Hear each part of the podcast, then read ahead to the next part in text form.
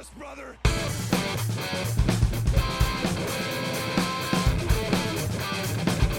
As one of Draven's favorites, Sting would say, it's showtime, folks. That's right. By the way, we're we're we're going to be talking 1989 pro wrestling, right. Febu- February specifically. But just quick thoughts because Sting is a big part of uh, WCW or NWA 1989, and now here we Mhm. are in 2024, and this dude is about to have his last match in a couple weeks.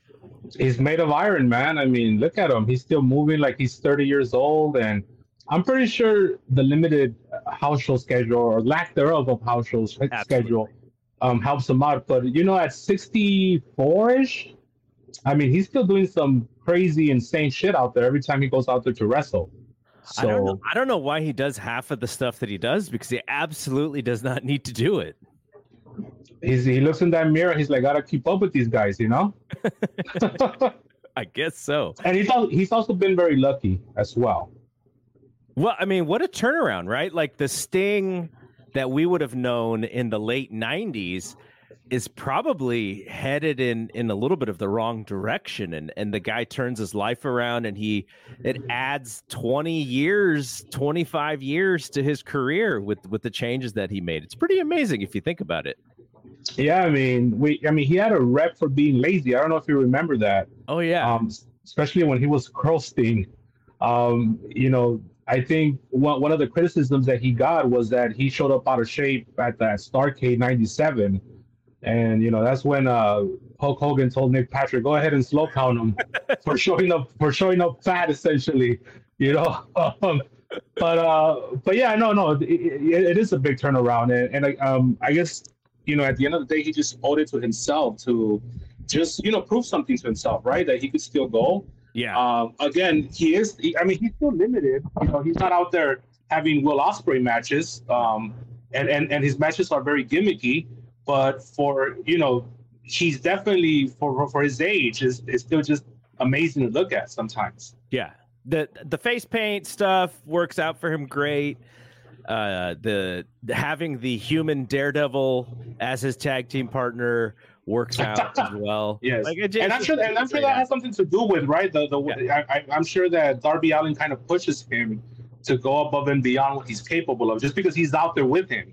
You know what is he gonna do? Put on a headlock when Darby Allin's throwing himself off of 25 foot ladders into chairs? You know? Yeah. No. So I yeah, agree. Darby Allin versus Jeff Hardy, one of the few times I've really disagreed with Dave on air about a match. Oh my gosh, on Rampage. That was like that was that was insane. it was a stunt. It was like a stunt match of let I'm going to show you how I can almost hurt myself but still do stuff in this match and they just kept outdoing each other. I was Yeah. I, I was like, "Oh my gosh, I can't believe it." Okay. Enough about 2024. We're going back. Well, no, I got I got more. I got some questions to ask you about 2024. All right, go ahead. Um, uh, you know, tomorrow's uh, elimination chamber from Perth, right? Uh, no, no, it's on Saturday. Saturday. Saturday. Um, Thi- I'm- this I'm thinking it's this, this is is going live right now on YouTube. It'll go in the audio feed sometime this weekend. I'm not sure exactly, but yeah. Okay, so Yeah, we're doing coming up. We're doing WWF 1984 house show television taping schedule. We're taping like before, and then we have to keep track of these days. Yes, yes. Um, so yeah, so we got the big show coming up. Um, I'm excited for it. Uh, I think the build has been pretty good. I think um, I don't think it's been as planned out as they want to make you think it's been. You know, I think, um, Lots of but changes. still, lots of changes along the way, right? Um, the the CM Punk injury really threw things out of whack for that title. You know, um, but it, it- still, I mean, I, I'm I'm intrigued, and I want to see how they get there. You know, um, originally I thought it was gonna be uh, still the Rock and Roman Reigns, but now it's looking like it's gonna be a tag match on day one, and then Cody and Roman on on night two. So is that is that the information you have? That's what it sounds like. But Is that the scuttlebutt, as Dusty Rhodes would say? the one thing about this entire uh, WrestleMania lead up has been how quickly they've been willing to change. A because of what you said with the CM Punk injury, but B because they misread the the scenario there and Rock got booed and and you know that so they had to adjust there, which I give them credit for because they could have been stubborn like you know old school mentality wrestling says well no you just put the biggest match out there and to them they go well that may not be the best case scenario for us because the fan base is, dying uh, the, the story to be finished. They're just telling they're telling us right now that they are. Now, if you do it, you know, whatever happens is not as big as it could have been, then maybe you don't listen to the immediate reaction the next time. But they they chose to, and you know, this is uh it's Triple H and it's Rock and it's Brian Gewirtz and it's Nick Khan. Like all of those, Everyone. all of those very opinionated and smart people are involved, and you know, you know how it can be sometimes when you have too many cooks in the kitchen. So we'll we we still have some time to see how this plays out. Yeah, it could become a big mess for sure. Yeah. But but you're right. Going back to how stubborn they could be, I mean, just Roman Reigns' initial push, right, with with the whole Daniel Bryan thing back in 2014. You know, that that was them kind of just you know sticking their their feet in the sand and saying this is how it's going to be. Now they're a little more open minded. I mean, we are seeing a change with uh, I guess you would call it the Triple H era. Mhm. You know, of him being the head of creative. I mean, even everything from production um, to just what he accepts, right? Working with different companies, you know. Um, as long as I feel like as long as he gets to keep his foot on their head, he'll work with any other company. You know what I'm saying? So, like TNA, for example. Yes, yes, absolutely. All right, well, let's get back to 1989. Uh, we are in the build to WrestleMania 5 with the big Savage and Hogan match, and we're going to get to to the main event, the Friday night main event that they have. We're going to get to that in a second. We're also going to get What- to Chi-Town Rumble, Ric Mhm. Flair and Ricky Steamboat. The 35th anniversary of that match just happened. A very historic match. And uh, but what I want to start with first is something that we ended the last episode with, which is the Vince McMahon Ted Turner feud does not start because of the Monday Night War. It No. starts right now. And the I think the you know because pro wrestling, well, pro wrestling itself if you're considering WWF at this time is is still very popular. The NWA side of things is more like the hardcore fans. It's it's a little bit kind of like WWE and AEW today.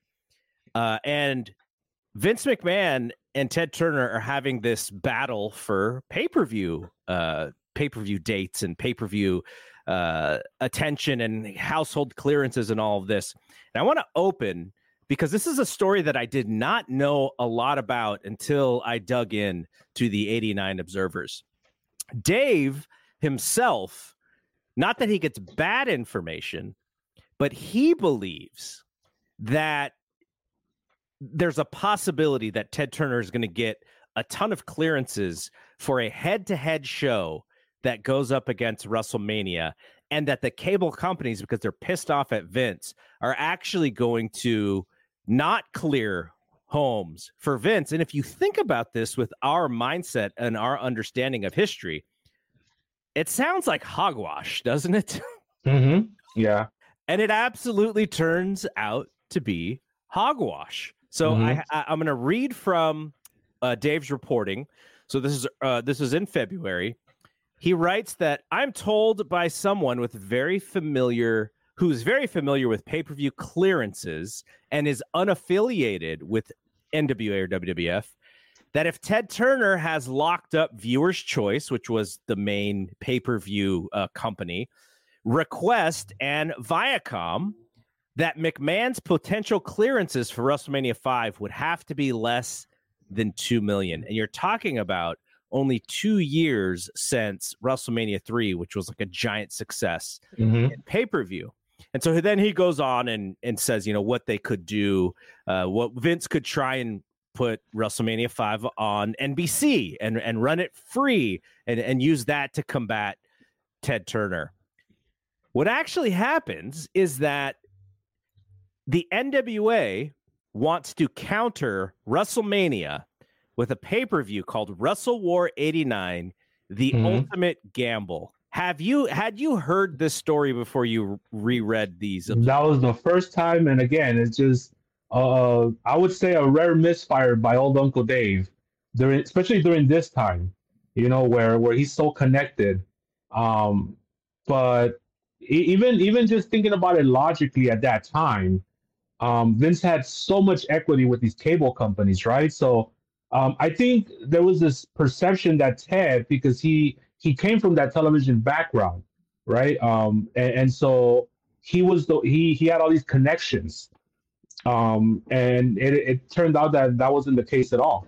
They still ran the Clash though against WrestleMania Five. Yes, they they they do end up doing that, and so the reporting it turns out that Dave basically says, okay, these cable companies were using good old Teddy Turner for leverage yes. against Vince because what Vince wanted was Vince wanted a bigger cut of the actual pay per view money. I, I don't remember. Did you, did, did you, ever hear those ridiculous numbers? Even during the Attitude Era, like it was something like the like WWE and WCW, ECW. They were getting like forty cents on the dollar, some like ridiculous number, right? Yeah. Because because these cable companies had them by the balls during that time. Because where else are you going to show your product? Yes, and and that's a big reason why they went into the WWE network because mm-hmm. they, you know they're like why should we why should the cable companies get a piece of our business why shouldn't we get all of our business and, and I think that's what it was. It was like 45 to the companies and 55 to the cable, you know 45 to to the wrestling companies and like 55 to the cable companies. And I think what Vince was was trying to do is he was trying to flip that to like a, a crazier degree on the other side, like 75 25 or 80 20 or something like that. And so he had these demands, and the and the the way that the cable companies were trying to out leverage him was to say, oh, well, what we're actually going to do is we're going to have Ted run against you, and we're only going to show Ted's show. So your show's not going to be shown at all. And so when they all kind of come down from, you know, their their crazy demands. Yeah.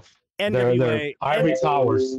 NWA is actually used at a pawn as a pawn so that Vince agrees to the current deal a, as they have it. Because you know, for Vince, uh, you know, 45% of 600,000 buys or whatever they end up doing for the show. I didn't remember because he, this is a giant angle for him. He, this is not, uh, uh, Bret Hart and and Bob Backlund and and Shawn Michaels and Kevin Nash, right? This is right. mega powers. This is what they've been building. This is them being on NBC.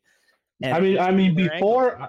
before the Bloodline angle, which which drew a lot of comparisons to the Mega Powers Explode just because of the longevity and the week to week storytelling aspect of it.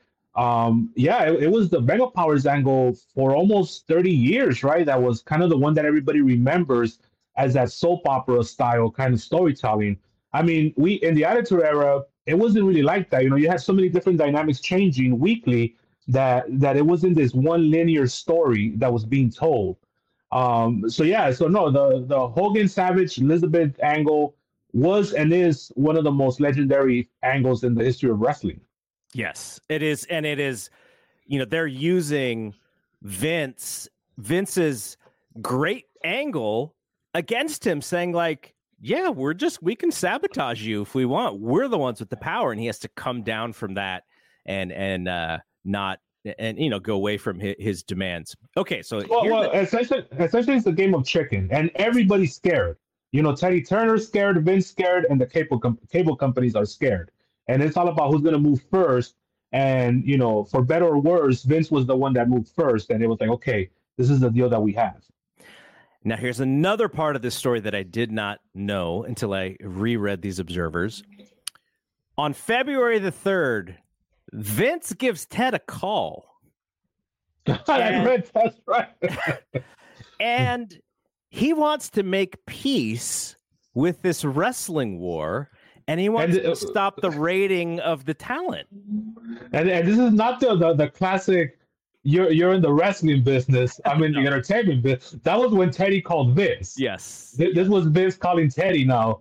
And, and, and yeah, go ahead. Well, again, like the what what the narrative has been about Vince and Ted it's it's 1995 like that's the narrative of it's almost like they didn't know each other but as we know uh black saturday this Yes. time frame so they they very much are aware They had a history already for Yes. sure. so the reason, and so this is Dave's report. This is more Dave's analysis. So Dave believes a Vince is in the lead, and he's and he's in a, in a big lead. But B, this is not. This is less about Ted rating his talent. It is about keeping the salaries low Mhm. if you think about how wrestling works today, like you know, we look at the the numbers for what WWE makes in revenue, we look at what they spend in talent. It is such a small percentage. of Very low, revenue. very low. Yeah. Like you think of uh, you know, big time team sports, it's like fifty percent goes to the players and fifty percent goes to the the ownerships. Not the Dodgers, but I hear you. but but here, you know, in wrestling, it's probably like ten percent to ninety percent for WWE, and I'm sure AEW is a much much uh, bigger pie to the wrestlers, just because you know Tony Khan uh, has that money to just kind of throw around. Uh, but yeah, like so, it's it's it's not it hasn't changed really that much. Like you know WWE, and th- this is a, a you know to bring it back to current time frame. Uh, Dave and I were talking to a guy by the name of Tim Marchman from Vice, and he's doing Mhm. a lot of reporting on uh, Ashley Massaro, Janelle Grant, Vince McMahon. And actually, I think Vice just got like completely wiped out today for some crazy reason. So that that company, like, I think Tim's actually uh, gonna wow. gonna do something new. But he was saying how you would think like if somebody was like like if both of the companies were trying to sign somebody. So let's let's say Will Ospreay. You brought you brought up Will Ospreay Mhm. earlier. Technically, based on revenues, WWE should easily get anybody they want. Like money should not be an option. But it's this mentality of if we sign Will Ospreay to the highest contract we have, then we got to bump Roman up.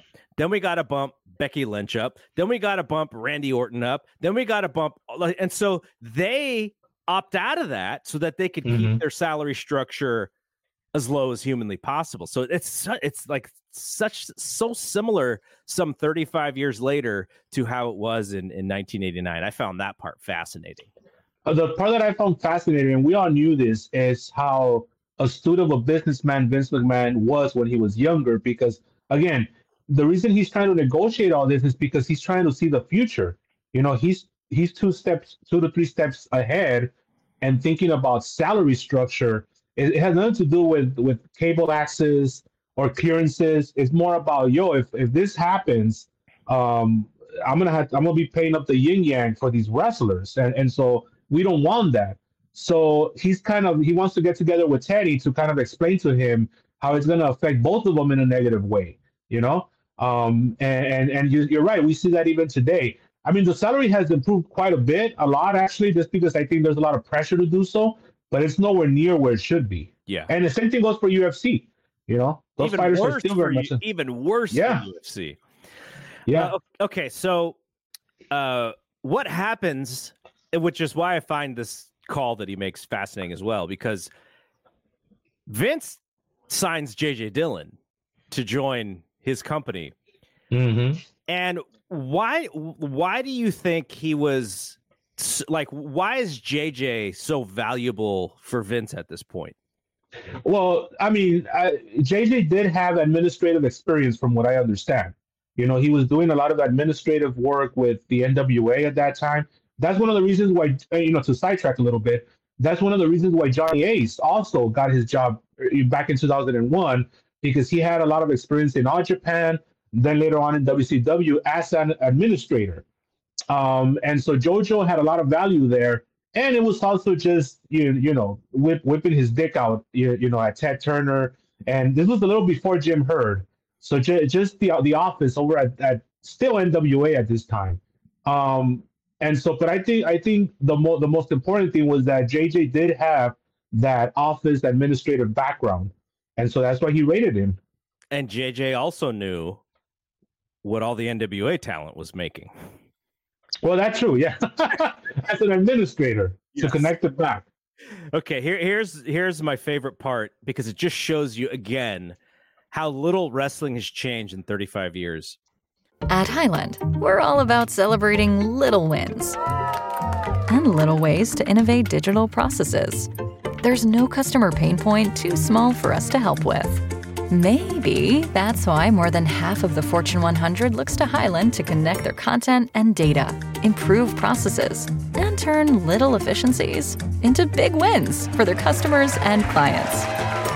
Highland, intelligent content solutions for innovators everywhere at highland.com. Everybody in your crew identifies as either Big Mac Burger, McNuggets, or McCrispy Sandwich, but you're the filet fish Sandwich all day. That crispy fish, that savory tartar sauce, that melty cheese, that pillowy bun. Yeah, you get it every time. And if you love the filet of fish, right now you can catch two of the classics you love for just $6. Limited time only. Price and participation may vary. Cannot be combined with any other offer. Single item at regular price. Ba da ba ba ba. Tony Schiavone. Yes. to WWE, and Dave is doing a guesstimate on the salary. He thinks it's 138,000. So I don't know why it's not 140.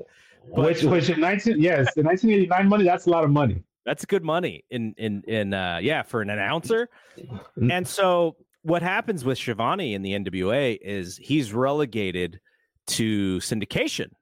Jim Ross has taken over as the lead guy for play by play. So Tony Schiavone gets pushed to syndication, so he's unhappy.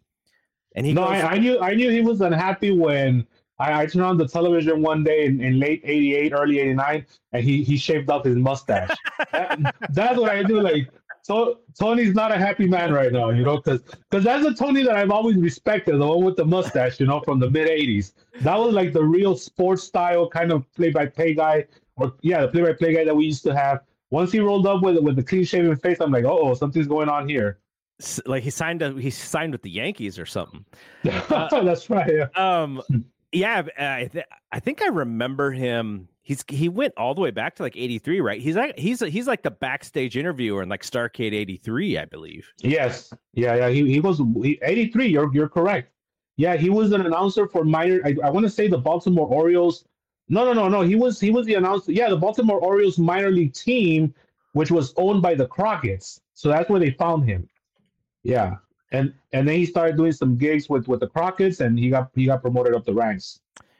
And so, according to Dave, Schiavone, they were grooming him to take over Vince's roles on the television, which does not really happen. Well, he got SummerSlam 89 and he got the 1990 Royal Rumble. So, and those were two that eventually Vince took over. Yes. So, um, yes. I mean, the following years, you know. Okay, so WrestleMania tickets they they go on sale. Atlantic City, back to Trump Towers. Uh, they are priced at. 20- I get a kick out of this when you say the price before the same Breslau era. some of these prices are. I wish they were still like. Just put it that way. Go ahead. Give the. Give, 25 50 100 and 150 where the where all of the the, the live gate is being scaled for 1.8 million dollars. Now, again, we can we can bring it to to current prices. The secondary market for AEW Revolution, I think the get-in price is still fairly low, like 25 bucks or something. Though I'm sure, you know, Tony Khan's platinum seats are thousands of dollars to sit yes. on the floor. Well, they all are. Yeah. so, no matter what you want to watch. WWE is going to be in San Jose on Monday and I took a look at the prices. I think I'm crossing my fingers that I'm gonna get the uh the hook. They'll connect because okay. my my buddy works for the Ringer, and of course, you know the Bill Simmons and, and WWE uh, work together on stuff. So so we're gonna so we're gonna see both our buddy Steve. You know Steve, I know Steve, right? Let's kayfabe that, but yeah, the, yeah, yeah. The, yeah, I, I don't know if you know who I'm talking about, but um, um yes. Anyways, so the get in price for Monday Night Raw when I last looked was like 150 bucks. Like this thing is selling like crazy for this random yeah, yeah Monday night show. I had the same thing in Anaheim. I was considering it, you know, Um, again, I'm you know I'm pretty spoiled. I, if I don't get in for free, I don't go anymore. Yeah. But that that's the that's um the crypto arena. That's where I have to connect. Uh, but I was looking at Anaheim like you know what? If I get a decent price for Anaheim, um, I haven't been to a live wrestling show since WrestleMania, I think. Um, so I was like, okay, I'm gonna go for it. Secondary market, random, you know, run of the mill Monday Night Raw, 160 bucks for all the way to the top. Yeah. You know, the euchre seats. Yeah. And I was like, what the fuck? Is... I thought it was a typo. I kept on refreshing, but no, that they're hot right now, man. They're really hot. Really hot. They are really. You hot. know. I, I mean, I, I don't know if people think The Rock is going to be at these shows because he's not probably for the majority of them, but it seems like just the fact that he's kind of running around town being on the, on the shows has actually has really really helped their market as far as selling tickets. Yeah, it has, and I also think that had that been the case, we would have started seeing a lot of that ne- negative feedback online, and we haven't. You know, I think I think Cody's really over. You know, I think people see pay to see Cody for sure. Um, I think Roman working, you know, more shows than he has over the last six months has also helped. So I think I think it's a combination of yeah, The Rock is a huge thing, it's a huge deal, but also the the, the roster is over right now as well. You know, I was having this conversation about today's wrestling and, and live wrestling.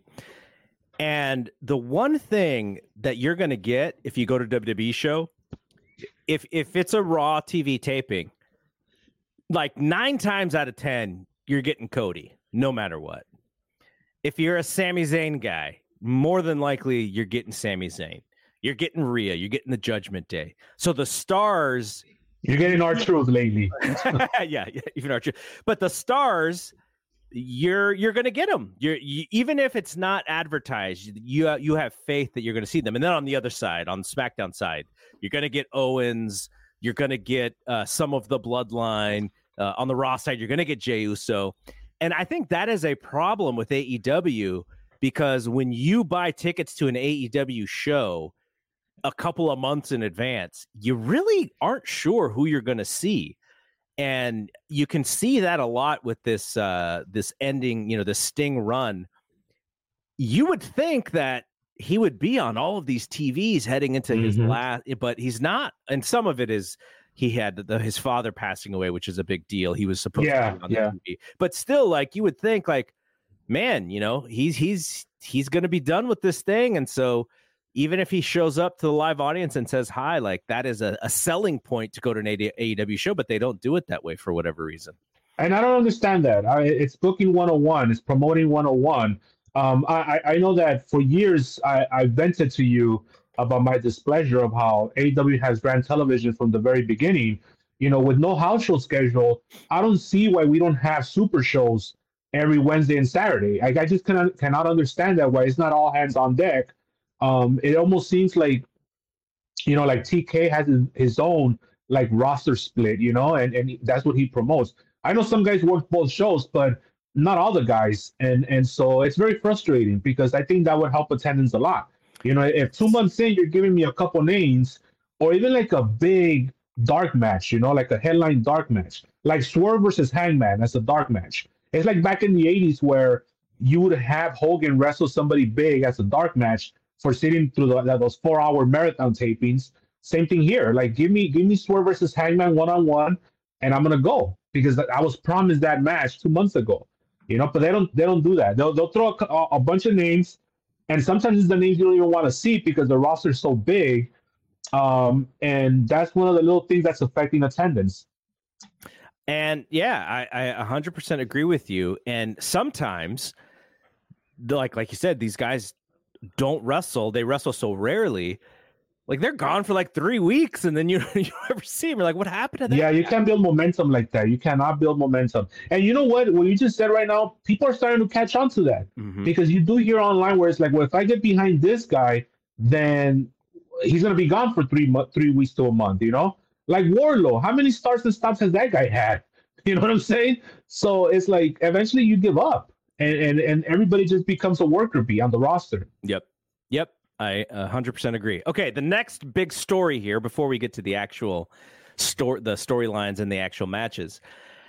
Uh, Dave opens a story. He opens an issue, the February 20th, 1989 issue. He opens it with this sentence. Yes, folks, there is no Santa Claus. And what he is writing about I love young cynical Dave, bro. He pops me every. No, let, let me let, let, me let me take a little side sideboard here for a minute. Just a couple of things that, that make me chuckle in the Observer. First of all, he he he used to say so and so down so and so, like he he wouldn't say beat defeated or won, he would say so and so down. And I was like, is that like an old carny term that nobody uses anymore? Maybe that's from the boys. Mm-hmm. But yeah, he would use the term down to signify that somebody beat someone else. Mm-hmm. Um, he, he calls he, he uses the term the office a lot. He doesn't call them companies or or you know organizations like the the the the Canadian company or, or the Stampede. No, yeah, it was something like that, right? The Mexican like like that's what he refers to the territories as. Yeah. To office as offices.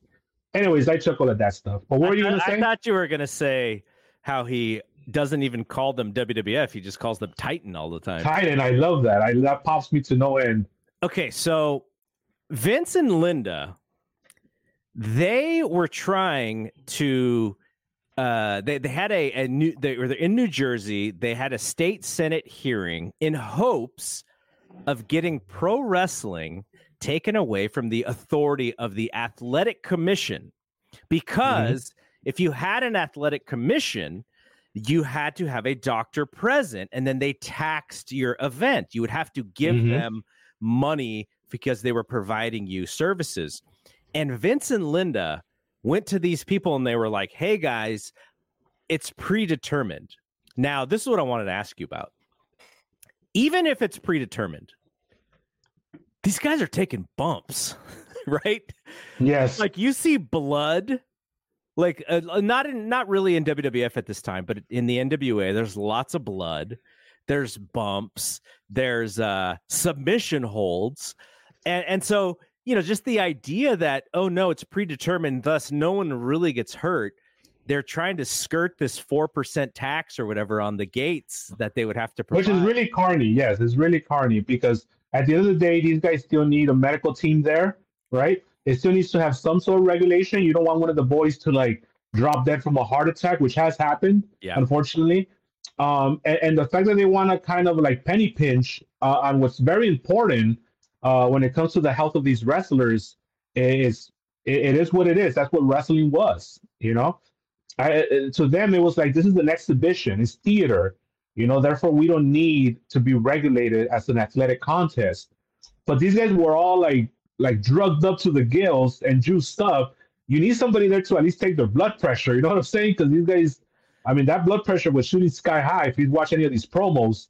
Um, so yeah, no, no, I, I, I never liked that. I, I never liked that they try to get them regulated because it, it just shows how unethical they were back then and how much they were really trying to skirt the system and not really have the, the the wrestler's health in mind during that time. Now, eventually, what happens is they have their own doctors and they have an actual medical team and yeah but remember okay let me know but remember for years they had that french masseuse guy?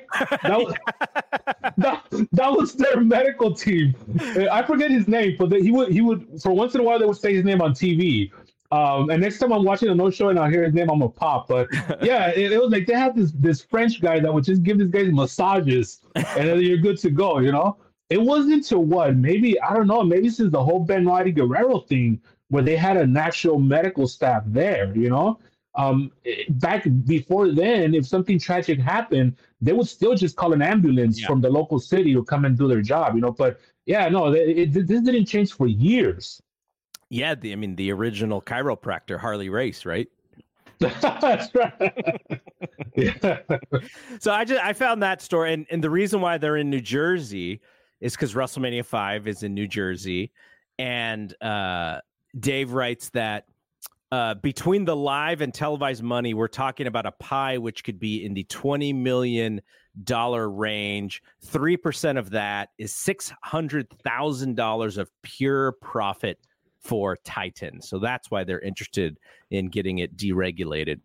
Mm-hmm. All right, mm-hmm. let's let's talk a little bit about the NWA because we talked about this. I think we talked about this at the end of the last shows. The the change in the booking team, mm-hmm. and they bring in someone from the older days and who had just previously been fired by by WWF a couple years prior than that. George Scott is not George C. Scott, which they made the joke uh, on the Observer I tried to make it last time. Yeah, not George C. Scott, but George Scott. Gen- he called him General Patton. Yes, because he's an actor. That's right. Well, he played that General Patton.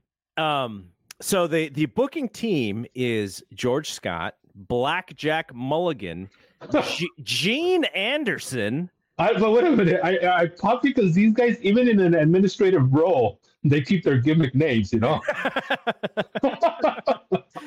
and and Paul Jones. So that is the new booking team for the uh, the NWA and the road agents um, are Paul Jones, uh, Gene the Anderson, Stooges, as the boys would call them. Blackjack Mulligan, uh, Blackjack Lanza, Grizzly Smith is still around at this point, and we know Which, which is interesting, right? Because because as kids, we always remember Blackjack Lanza as a WWF agent. yeah. Somehow, somehow he left, had a had a little moment with the NWA, Oh, no, no. and then comes. This is this is my misreading. You're 100 Okay. right. Hmm. Lanza, Grizzly Smith, and Tony Garea are the WWF. Oh, I was like, what the hell? Yeah. Paul Jones, Gene Anderson, and Mulligan, who are on the booking team, but they are the road agents for the NWA. I screwed that up. Okay. And uh, no more David Crockett. He's history as far as being in front of the camera. And Jim Ross is going to handle the TBS shows using different co hosts, including Jim Cornette, Magnum TA, and Paul E. Dangerously. Which is what happens. Yes. Uh, Bob Caudle is doing some syndication stuff. One of my favorites. like we mentioned, Tony Schiavone was going to do the syndication, but he decided to leave and, and to go to uh, WWF.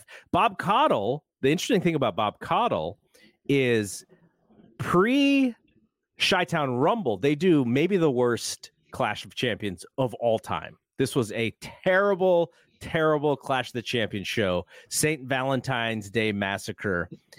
but they basically copy uh 1983 Ric Flair and Ricky Steamboat angle for the build to Chi-Town Rumble where Ricky rips off of Flair's clothes. And what Mhm. Dave wrote is that Bob Caudle was the announcer in 83 in the ring doing the interview and then he's also the announcer in 89. Bob Caudle was awesome. I always thought he was like he he gave uh, for whatever reason and I don't know why maybe it was his voice He get cred- credibility, right? credibility. He gave it credibility. Yeah. But he was also one of those like you, you know how in, in our society there's this like societal agreement where old people have license to say whatever the fuck they want. We- like he was already an old guy then. He had to be like six in his sixties, right? And he's over here saying that, oh well, Ricky Morton's sister is deaf and dumb, and we and we send her the best wishes. Now I know that was okay then, right? but it, it- it's a mind fuck to hear it now. And I feel like Bob Caudle is one of those guys that even now in 2024 would still talk like that, you know? It's just it's just so weird. Because he says that a lot. And it always I always do a double take. Like, did I just hear what I think I heard? And it's specifically Bob Caudle. But he does have that very like comforting, nurturing voice, um, very like sporty voice, right? Like like a sports anchor or Just, whatnot. yeah, he felt like a professional announcer rather than a wrestling announcer necessarily. Yes, So, right. all all right. So, so that is your NWA booking team. Uh, one, another piece of information before we get to the Friday night main event angle. Starcade does a better buy rate than the Royal Rumble, which is uh, not, I guess, not that surprising because that's the NWA's big show, and this is uh, Mhm. only the very first pay per view for the Royal Rumble. But the Royal Rumble, even you go to 92 with the Flair, which is your favorite one, like those buy rates for the Royal Rumble were not all that impressive, especially in the, in the first several years of that show. And I was, and and I I guess it's because when you don't really have a main event, you don't have anything that you're selling, and the fans are like, well, I'm not exactly sure what I'm going to buy. Am I going to buy a mystery show? Also, why tournaments uh, don't usually do very well Mhm. uh, on. I, I, I think it's I think it's the world title thing. I think back then the world title also had more credibility, and so and so if it wasn't on a big show, you know, there was no reason to buy it. You know, um, and like you said, I think with with the early Royal Rumbles, they hadn't gotten over the the the aspect of the mystery entrances because they really didn't have any unless somebody like like didn't show up or something. Then they'll they'll do the replacements but it wasn't it wasn't for a pop. It was just because somebody didn't show up. Um, So so yeah, so so during the early years, the Royal Rumbles weren't promoted as this can miss event, right? It took that that happened later, especially when they connected the title shot to to you know the WrestleMania title shot to the winner of the Royal Rumble. That's when the buy rates improved. But the early years, yeah, it was just another show. But but remember, even back then, you know, when you're used to like that like that nickel and dime kind of house show revenue, uh, even even low buy rates are going to give you millions of dollars in revenue. So yeah. it was worth it. Well, and then last week I last time I played the Ric Flair interview, and I when I asked him about that '92 Royal Rumble, that's kind of where it sets the Rumble to a different direction. Is once they do that match, and then the next year the winner of the Rumble gets the WrestleMania shot. So that they changed, they very smartly changed the trajectory of what the Royal Rumble becomes uh, after that one. And it's interesting because you're correct, and also it was very more. It, it became more angle driven because the next year we had the whole Giant Gonzalez thing, which was wacky, you know, and then the following year we had the whole Bret Hart, uh, Lex Luger thing. Mm-hmm. So it did became one big angle, um, and then they got better at, at it as the years went on. And then that's what really captivated people to buy the show, right? Because like, okay, what's going to be the big angle this year in the match? Today, I would say that the Royal Rumble is the second biggest show for that casual wrestling audience, right? Yeah, yeah. I mean, I still get excited for it. That's a big deal. I think there's a couple of reasons. One of them's a little concerning. One is because that gimmick has always been protected. Mm-hmm. You've never seen a Royal Rumble. Well, there was a tag team Royal Rumble during the Vince Russo era, but we, we're going to forget that one. but you've never seen like a like a Royal Rumble on Raw take the majority of the show. Yeah. The one that scares me a little bit is, is the expectations of that show because they've also promoted this night of mystery they didn't, around they the didn't have that that much on this year's show, right? There wasn't right. a lot of like special surprises. Correct. But notice how they never stop that either. Like they never try to make it to where they never try to lower our expectations going into the Rumble. They they actually kind of feed into that by not naming any of the participants. Even though it's just guys on the roster, you never get the 30 names or even like the 28 names, leave a couple of them for surprises it's always like the the four main event guys and then a bunch of like shadows all over the you know the screen or whatever. So I think that I think that's a little dangerous. If I if I was the promoter, you don't want to build those kind of expectations because you could have a great rumble, but if you don't deliver in the mystery department with all these entrances, they're gonna see it as a letdown. And and I think I think every year is more and more about oh who's gonna show up, who's gonna show up, you know. Are you so, saying? I don't know. Are you saying you want to hear Pete Dunne tell everyone why he's going to win the Royal Rumble this year? Yes, I do. Like back in the day, you know, back in the day, you would get like five participants a week for about a month. Uh-huh. You know, until you had all of them. All right, let's talk about this main event with Hogan and Savage against Big Boss. I love it. And, and Akeem. The, I found the interview to, before the match started to be fantastic. Both interviews, actually when Mean Gene asked the uh, the twin, t- they weren't even the twin towers yet. I don't think were they. No, they were they were Bossman and Akeem. Bossman and Akeem.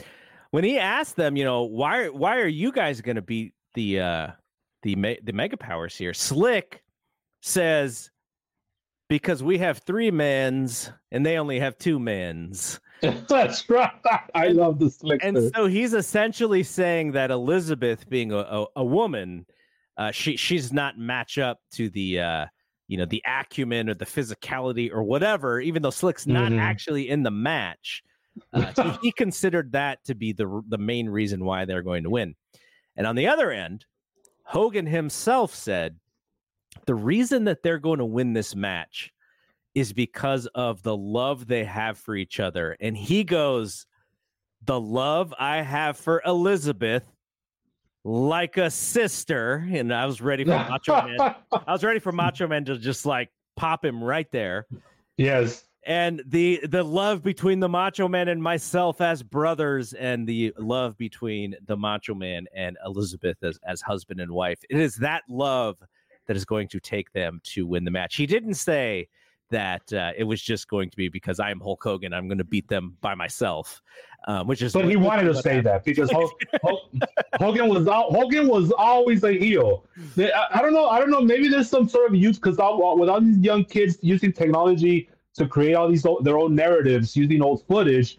somebody should do a YouTube video where they show Hogan actually being a heel from like 19 from the Paul Orndorff angle, which she was definitely a fucking heel. I don't care what anybody tells me. All the way up into he turned heel. Pick up the phone, man. Orndorff is calling him. Yes, exactly. This guy was a heel through and through throughout the 80s. And, and the only one that didn't, the only guy that was fooled by it was Gino Monsoon, because according to him, he was the greatest athlete on the face of this earth. I miss Gino, man. He was so really exaggerated. It's it's funny you brought up the athlete thing because when Hogan goes to goes to the backstage where he's carrying Elizabeth and you know she gets hurt in this match and he's got to run back you know Elizabeth does the Adrian thing from Rocky 2 like win you know no go get go help Randy and, and powers him up and he starts running I'm like, oh my god, this dude embarrassing. Those legs, legs. Yes, yes. um, yeah. One of the things about this show that makes it wackier is that it was live. It was live on a Friday night, so you couldn't edit. Now on the network, they edit the countdown. I was waiting for that, and it's not there anymore. No, it's not there. Uh, uh, um, but they they couldn't edit that Academy Award performance by Hogan. that's something Holy crap! oh my god. Uh, okay. Um, go ahead. You you you you make sense of this. No. Okay. So you you mentioned the acting performance. Now let's remember this is something that we're gonna be able to cover uh, later this year, which is Zeus comes along later this year, and thus no holds barred comes along, right? Later in, in 89. That's gonna that our brain is gonna explode, Garrett. We're not gonna be because is that is that tiny Lister? We've already I, I had this discussion with the KLB, like the worlds, you know, uh, the multiverse collides here. Yes. You know, we don't know if that's Zeus from the movie, Tiny Lister playing Zeus. Is he mad at Rip or is he mad at Hulk? like all these things are our brain are gonna explode. But go ahead.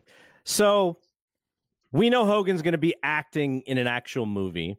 So this is really like his demo tape to show the fans that he can actually act. And he takes Elizabeth in the back. Now she she so Randy gets whipped to the outside and he kind of leg lariats her across the top of her chin. That was a hell of a bump. That's the she, best part of this entire thing. She takes two she, cra- she takes two crazy bumps on this show.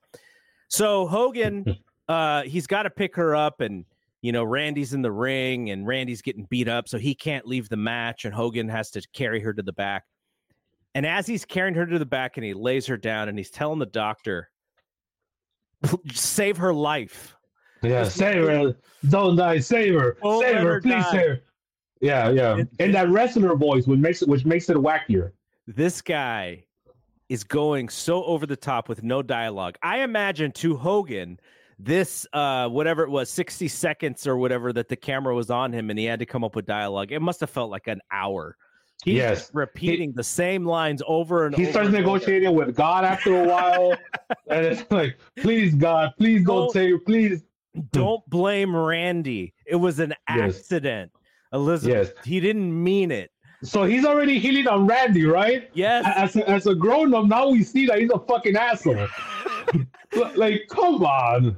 So passive aggressive behavior at best, right there. But it, but it is like the worst acting job anyone has ever done in this scenario. And later this year, he's coming out with a movie where he's the star of the movie. So didn't really give us a, a lot of hope for that movie. Okay, so what in in my rewatch, I, you know, I watched this live when I was a kid, when I was 12 years old. And mm-hmm. I'm sure I've seen it a couple different times over the years, especially with the advent of YouTube. Of course, everyone has searched in their YouTube browser the two words of jealous eyes. You just want to hear that line again.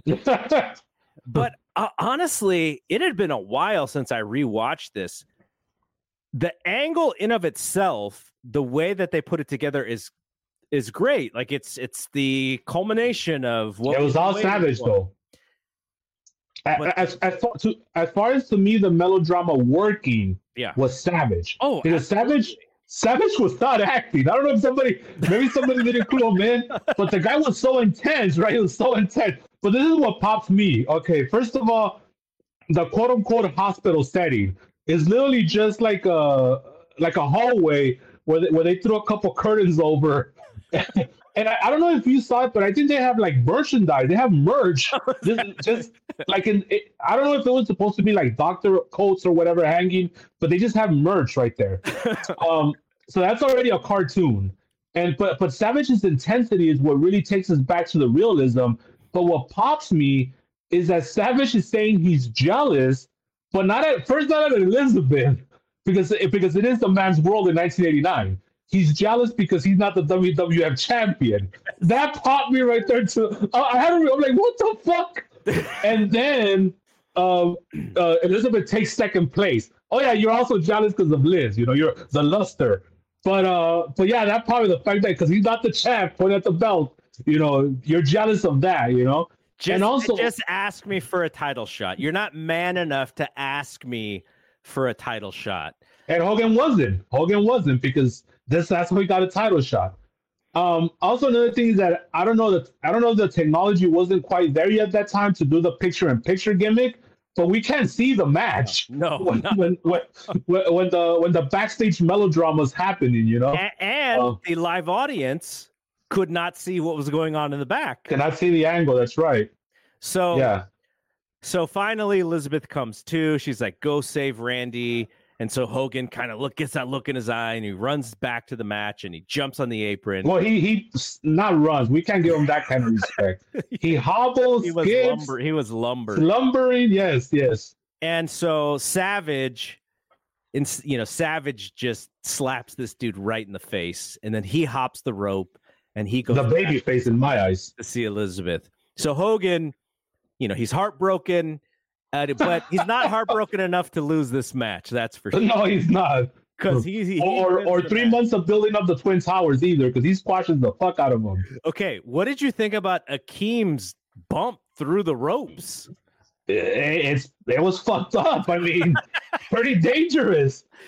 So so for the people that have never seen it, so here we have a close to 500 pound man mm-hmm. just running towards the ropes at full speed and then we've seen this before with with let's say the Taz of the world, right? Because they're smaller people. Yeah, I've seen Taz eat shit like that many times yeah. in, in videos. But but Akeem's a big dude, and he somehow ends up in between the top and middle rope. Yes, and he just falls backwards. But Akim is one of those guys that was also always an athlete. Like we don't give these guys enough credit just because they're big and fat. We don't give them credit for like being athletes. These guys are athletes. Yeah. He he's okay. He's fine, but it was it was pretty scary. If that would have happened to me, I would have been on workman's comp for like a year. Because it's like, dude, like what the hell?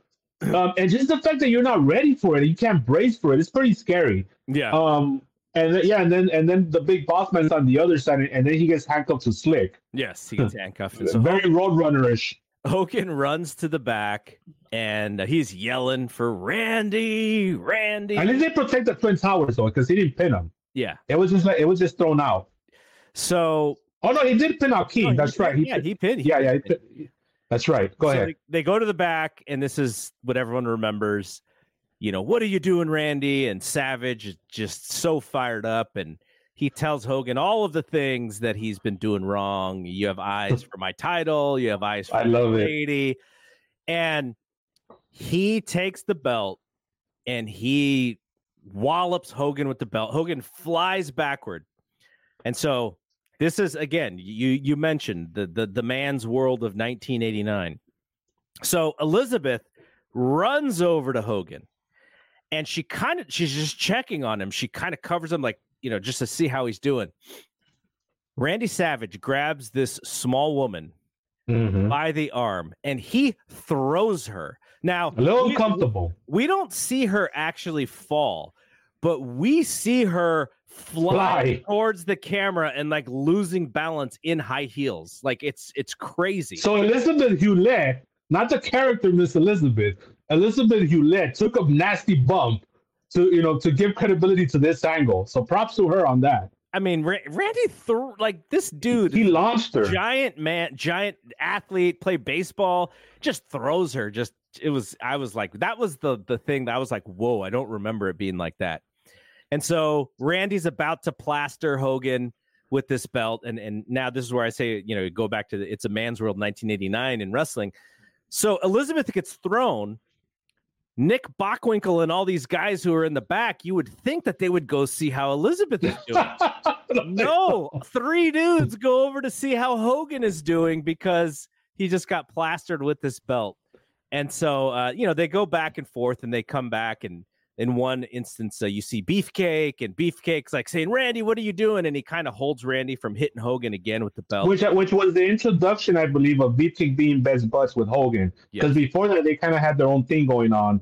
This was the first time, and it would be all through 89 where Beefcake is like the best buds of Hogan, you know? Yes. Yeah, because Beefcake is his tag team partner in this in in the stuff in the end of it. In life, really, during those early years. yeah. I mean so uh you know then you you mentioned that because this was a live show hogan's asking for the countdown and the tizine and that's right he's talking cardio. I forgot about like why right? Yes so it's, it's, it's like that one time in 2010 where Carlito gives a backflip to to Chavo Guerrero, and then Chavo just says right live on there, he's like Mizunki flip. Like I was like, what the fuck? like even in 2010, they're still talking like that, you know. Oh my god. Okay, these so guys they live in their own bubble. I'm telling you. So here's my question. Uh, I, I, I mean, would you have you you were really young? Would you have? I was eight. Watch, would you have watched this live? No, no, I don't. I don't remember. I don't remember it, but I'm. I'm yeah, I don't because it was on network TV. Yeah. So I don't remember that I watched it live. Uh, but were you ever into Miss Elizabeth as like the pretty girl? You know, the pretty. You, you, there's there's very few valets in wrestling, and a lot of them were used for you know because they were sexy and stuff. But Elizabeth was like like she looked like you could have seen her at the Oscars or something. Like that's how they presented her. What did you think of Miss Elizabeth back then? I mean, back then I was I would have been eight, so not much. but later on, even as, as, you, as you got older, like WrestleMania yes. eight or whatever. Right. As I started going up the, the rope in gym class, as Garth from Winkle would say, um, and getting those feelings, um, that's when, yeah, okay, beautiful, beautiful lady. I always liked her accent though. She had that southern accent, yeah. very thick, and and she rarely cut a promo to where she was uh, talking long enough to really hear it. Mm-hmm. But once in a while, when she would get to talk, you could hear it, and I thought I thought that was very cute. Um, but she was, yeah, she was always like I, I thought she was perfect for the angle. You know, once in a lifetime angle, not just not just for the Mega Powers Explode, but for the Randy Savage saga. You know, that culminated in WrestleMania Seven, which is one of my favorite angles of all time. Mm-hmm. Um, and and she was perfect. Both of them were perfect for that. They they, they caught lightning in a, in a bottle, and they've tried to replicate it over the years. You know, they had Marc Mero with Sable, and it's just never the same. You know, because remember it was had, uh, Cena and uh, Nikki Bella and Nikki Bella. Yeah, they tried to replicate yeah, yeah, yeah. with the with the, the wedding proposal and everything. but but but Elizabeth had an innate humility about her and an innocence, right? And and just and she was perfect for that time, that era. Yeah. Um, you know, you know, nowadays, like everything, she would be like heavily criticized for a lot of different things. Um, but but yeah, no, right time, right place, perfect angle, and and she was perfect for it. You know. I thought she was like the prettiest woman in the entire world when I was like 12 years old. Like I was like, I could see that. I was like, I don't know if there's anybody who looks like more of the perfection of of you know the the female uh, individual than Elizabeth. But I did ask Big Dave. So in this time, and I don't. Uh, Big Dave would have been in his like late later twenties, I believe. Big Dave seems like a Missy Hyatt man to me. Okay, if you ask. Okay. So you know where I'm going with this. So and hmm. bringing this back to Big Dave, he's in the front row of uh, Steamboat and Flair. And I, yes, I saw that. And I asked my my wife. I put I pressed pause. I was like, "Can you tell who's in the big in the front row there?" And the only thing she said is, "My God, that hair." yeah, that was cool. I respect Dave for that hair. Um. Okay, so I did ask Dave, Elizabeth or Missy Hyatt, and he said, in person Missy Hyatt, hands down, was more attractive than Elizabeth. That was his. That was his. Uh, his rating five five stars, I think. Okay, I'm, I'm glad he didn't fuck up his scale with that, with which he has with everything else. But five stars still. Okay, wonderful. Uh, so yeah, so I mean that's the time frame, right? Uh, I would have seen Missy Hyatt uh, wearing a Pro Wrestling Illustrated shirt in in that time frame. Remember, she was in those ads for PWI. I was That's like, right. Like, see, but to me, as a as a young kid, it was different. Elizabeth was like this regal, like uh woman, you know, going. You would, you would. Let me just put it this way: you would, you would marry Miss Elizabeth, and we, we, we would ask uh, Missy Hyatt. Let's just be real about it. Yeah, and, and Missy Hyatt was like the sexy, blonde, buxom, like that. The gimmicks were so different. So much so that when I met Missy Hyatt in person, finally, this would have been at uh WrestleMania 32, Dallas. At Wale Mania, no, it was not at Wally Mania, but it was that weekend, WrestleMania 32. You're, you one of one of your favorites, Ed in San Antonio, was talking to Missy, and I was like, "Oh man, do I really want to ruin Ed's moment here?" that's a big deal for Ed. and I was like, "Yep, I want to ruin this moment because when am I ever going to have another chance to, you know, to chat up, chat up with Missy?" So I Mhm. meet her; she's very nice. And then I did a little write up on on my website. Somehow she saw it. I don't know if I tagged her on Twitter or something, but then she wrote a comment. She was very nice. And then during the pandemic, uh, I would have uh, interviewed her w- with Dave during the um, the Me Too stuff that we were talking about. Though Okay. she did not get over with the audience very well in uh, on the from the Me Too standpoint because she was like, we just wanted to be one of the boys and and all that stuff. That was the mentality back then, which a lot of people don't understand. In No, you, you, uh, yeah, you don't have to agree with it, but you have to try to understand it. Yeah. It, it was the the the immense pressure that these women were in. I mean, still to this day, you know, uh, you know, men still are very much privileged, but uh, back then, I mean, there was so much pressure, right, to conform if you want to be in a male-dominated industry, um, and and so there comes a point because of just like all this psychological preconditioning that you just kind of give up and be like, if I want to be a part of this, these are the rules that I have to play by. You know, it doesn't make you weak or ignorant. It just that you know your environment kind of creates that, and Yeah. so I could totally understand if somebody told me that. Like somebody like Missy Hyatt was like, I just wanted to be one of the boys, and this is what I had to do to be one of the boys. Medusa, You know? very very similar Medusa as well, and they came from a similar time frame. So. Yeah. Uh, okay, so the fallout of this is uh, the rating. Now, and sold out house shows everywhere too, by the way. Well, Savage was he, I, he still wrestled babyface in some of the matches because they he was still wrestling Bad News Brown in some of these shows, so he would have to be the babyface. And then when he and Hogan would be on the same show, they would split them. One's in the main event, the other's in the middle. And what they would do is they would have Elizabeth want to come down to be in Hogan's corner, and then Macho Man grabs her and pulls her to the back, so they show you that he's the heel and Hogan. You know, he's you should be rooting for Hogan here. Uh, on yeah. so the rating was not great. And if This made me laugh. This tell us the rating, which wasn't great. 11.6 and a 19 share for Friday night main event. Now, ABC, with their normal competition of Perfect Strangers and Full House, Yes, those two shows popped me when I saw that. 16.7 and 17 with a 27 and a 28 share. I mean, that just tells you the difference with television, right? The only oh, thing God. that does that that perfect strangers rating today is the NFL or like the Oscars. Like nothing, you know, the Grammys did, Nothing. the Grammys did a pretty decent number recently, but still like not even close to, you know, what broadcast TV was back then.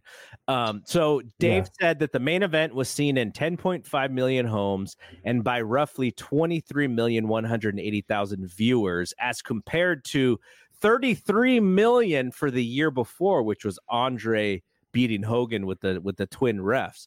Now, Dave has come down from that that 33 million viewer number over the years because he believes that they were counting too many people at home watching wrestling, which he believes is actually a little bit less. So he, I think he was saying like it could probably be closer to like 27 rather than 33 Which is still amazing when you which think about it.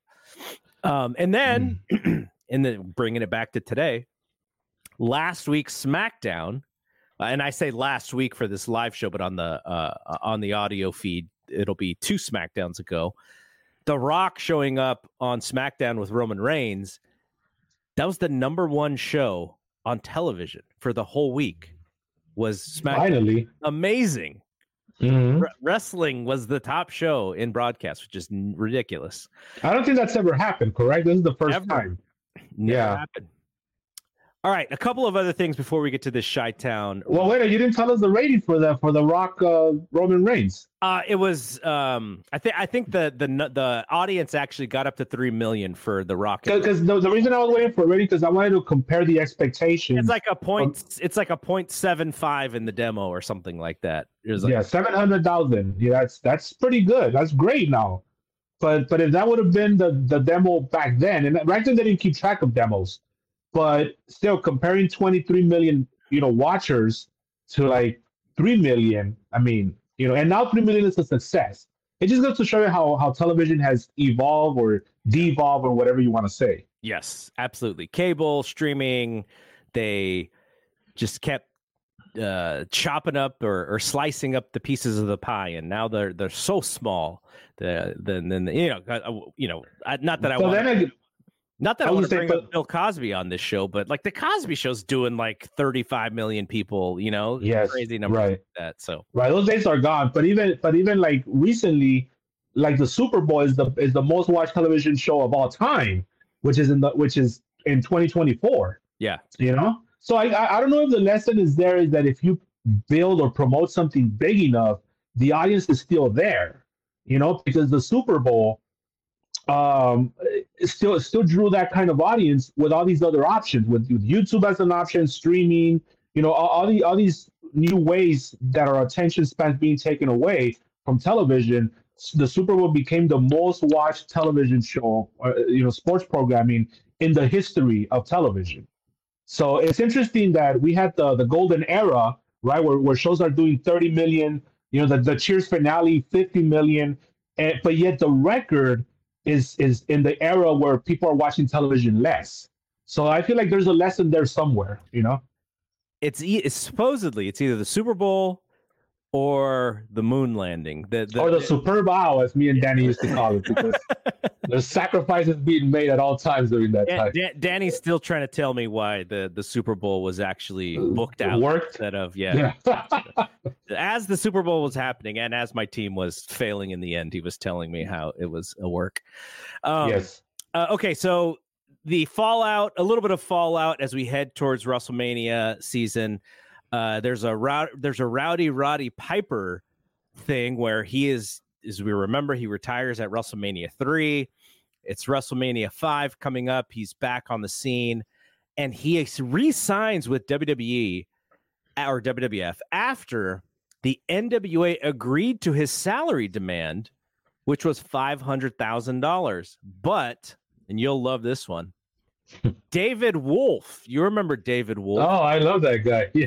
from Cyndi Uh, Lauper? Cyndi. Lauper's husband, ex-husband now, but yeah, at the time. he i guess he was piper's agent or he was piper's confidant or whatever it was i don't know if there was an official relationship there but david wolff basically said look you're comfortable in wwf you know what you're going to get like they they're they have roles ready for you you don't have to worry about you know the change of scenery in nwa so piper re-signs with vince and at wrestlemania 5 he does have a part of a long segment I love that though, because I'm a huge fan of Morton Downey Jr. Morton Downey Jr. So I love that. I love that. I love that segment. Yeah. Okay. Yeah. But I I think go, uh, before before we go more on to the next segment, I do think first of all, it was surprising to see that Roddy was in a bidding war. I didn't even know that happened. No, me neither. Um, but- so but- right but- before this time, what he's doing is he's showing up in Portland wrestling, basically Yeah, it goes back to Portland. bro. showing up in the front row and slapping wrestlers in the face and stuff. Like, like that was what he was doing. Yeah, but also I think it was a bad strategy from him because he came in as a baby face, and nobody was going to be a big, bigger baby face than Hogan at this time. So, so the best he could ever be was like number two or number three, you know, because at this time, uh, th- there was Jake the Snake, there was Jim Duggan, there was already other baby faces that were being used to draw money before Piper. Um, and, and and if you see his run, because he ended up leaving in '92, so he came back in '89, had the feud with Bret in '92, and then and then left um, he didn't do much. You know, he had to feud with with Rick Rude, um, and then the Bad News Allen feud, which was a complete embarrassment. And pretty much that's it, you know. Um, and then he became a commentator for a while, which Yeah. we love. because he was coked out of his mind every time he was on commentary. Brings he's But, he's, uh, the, he's the vehicle to bring Flair in as well in storyline at least. That's right. And he's the one that put Flair over just to give him credibility before his run with Hogan, um, which was very rare for Piper. Now, there is actually a pinfall loss at the Garden with Ric Flair versus Piper where Flair pins them with his foot on the ropes. I don't know if you've seen that one, but that was so rare at the time because Piper wouldn't put nobody over like that. But I feel like had he taken his chances, and we'll never know, right? Had, had, had he taken his chances with, with what eventually would become WCW, they would have treated him like a god because anybody, any WWE main eventer would treat it like that there, and he probably could have had a good heel run there, you know, um, and with What, Sting what, even. what if he turned heel in WWF? What if they did Hogan and Piper actually on pay per view? I feel like Vince, like he was one of those guys that would do a program and he was done. Like he never really went back to the same program again for a newer generation. And and remember that was when Vince, like once you're like in your late thirties, you know, he's starting to think about putting you out to pasture, right? And at this point, that's where Piper was. Um, so I don't know if he would match them up. I think had Piper turn heel in WWF, he would use Piper to put the young baby faces over. And Now, whether or not Piper, Piper probably wouldn't have happened. agreed, but No, but that's Yes. why I think it doesn't happen because the only reason you have Piper to f- go heel and face Hogan is so Hogan would have someone else to beat so that he could stay on top. And Piper would not have agreed to do that. He, no, no. So that wouldn't have worked out. He would have left. Yeah, he would have seen that immediately and he would have bailed. So, no, it's Mhm. interesting to think about though because they have WrestleMania one, which is pre pay per view era, and you Mhm. never you, you never got that Hogan Piper pay per view until 1996, and they do really big business in 1996. Well, With no, they also the had they, they also wrestled they also wrestled at the Wrestling Classic, which Well, was yeah. the- like the like the first official yes. promoted as a pay per view, 1986. But that was a double DQ because Piper ain't putting no, especially Hogan, put him over. um, so so anyway, so yeah, so they did wrestle in a pay per view main event, but nobody Smaller- remembers that. Smaller, yeah, much smaller audience. They were not the company that they were in '89, which is why I thought it would have been interesting. But Piper would have never done it. He he he was One, la- one last thing before we move on. I also feel that when Piper comes back in '89, he did have that quote unquote legend thing where you can't turn him heel anymore. yeah. You know, I think I think every wrestler that that has kind of like a legendary run in their early years, there comes a point where they just can't be heels because they're legends, they're respected as such, and to try to turn them heel just goes against the grain. So I think he was also there as well. Maybe not, but but you know who knows? We'll never know. But I think yeah, if, if they would have tried to turn him, there, there might have been some resistance from the fan base. Okay, so Chi-Town uh, Rumble is the February pay-per-view for the NWA, and they do the whole angle with Ricky Steamboat being the surprise wrestler for Ric Flair. And I mentioned the St. Valentine's Day Massacre Clash of Champions, which is, I think, the worst clash I've ever seen. Now, I, I, I'm sure there were some bad ones later, but for actually build like the whole job of this show is to build up this pay per view.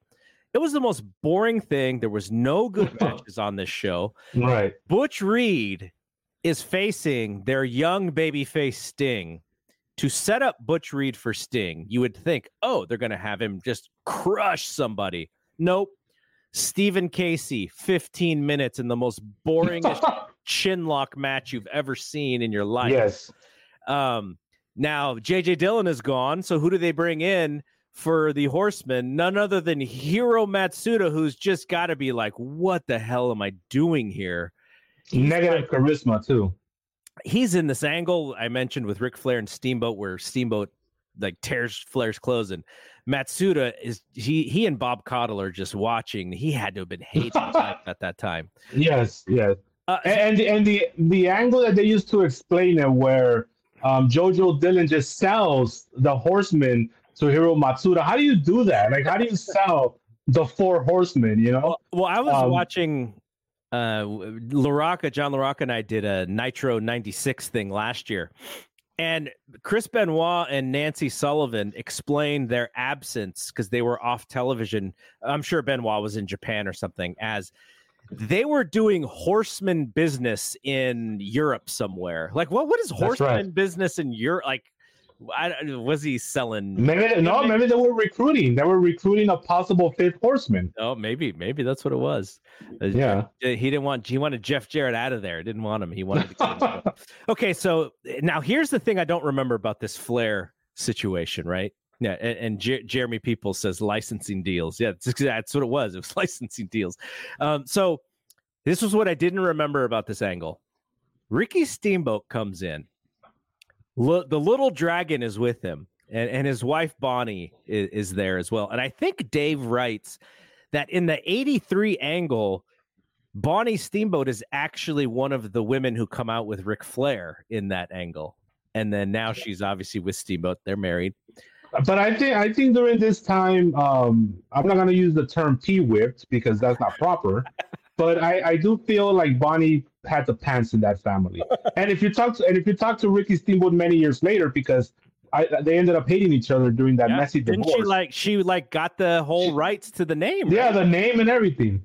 And of course, the little dragon tried to be a wrestler, but he got a back injury and retired fairly young. Um, although he did make it to Florida Championship Wrestling. Um, but this angle damn near almost killed Ricky Steamboat because at this time, men wanted to be like Ric Flair. Yes. So, and we'll get to it, but go ahead and, and no, what you uh, were saying. you're- no, before. it's a great transition because what I was going to say is I didn't remember Steamboat being all about the family and you know the the marriage and like, okay, so if he would if he just does this angle in 2024, his biggest fan is Donald Trump, right? Like Yes. that's how crazy this thing is. It's about religion, it's about family, it's about husband and wife and morals and because Ric Flair is not portrayed as being married, though Ric Flair is married, or at least his wife was married at this time.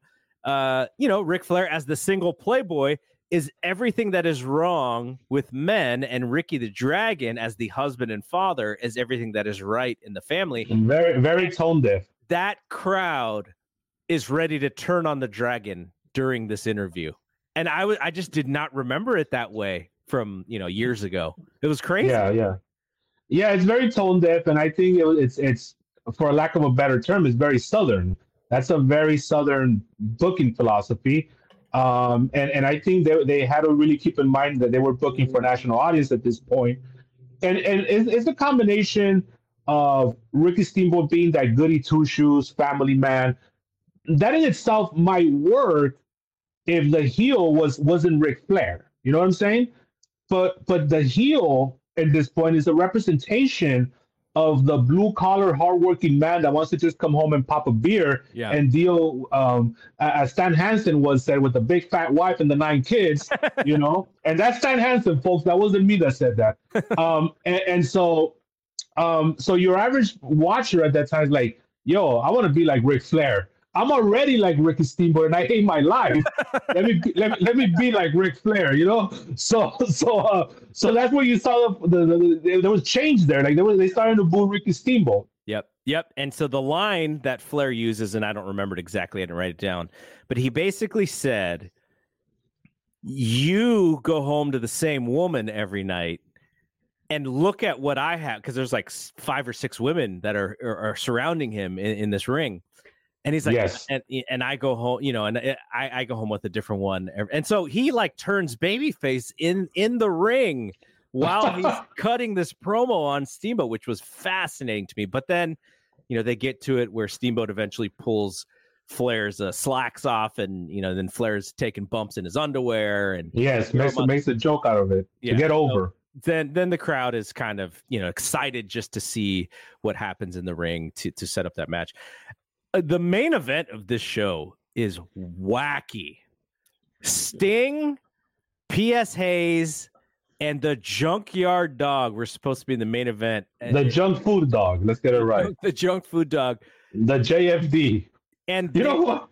Wait, it wasn't even the junk food dog. It was also when he abbreviated the JFD. It wasn't the JYD. It was funny. Like why? That's just so hard. Do you- Young do Dave you- was mean. Do you buy Dave's explanation that the Junkyard Dog used to get a kick out of that nickname?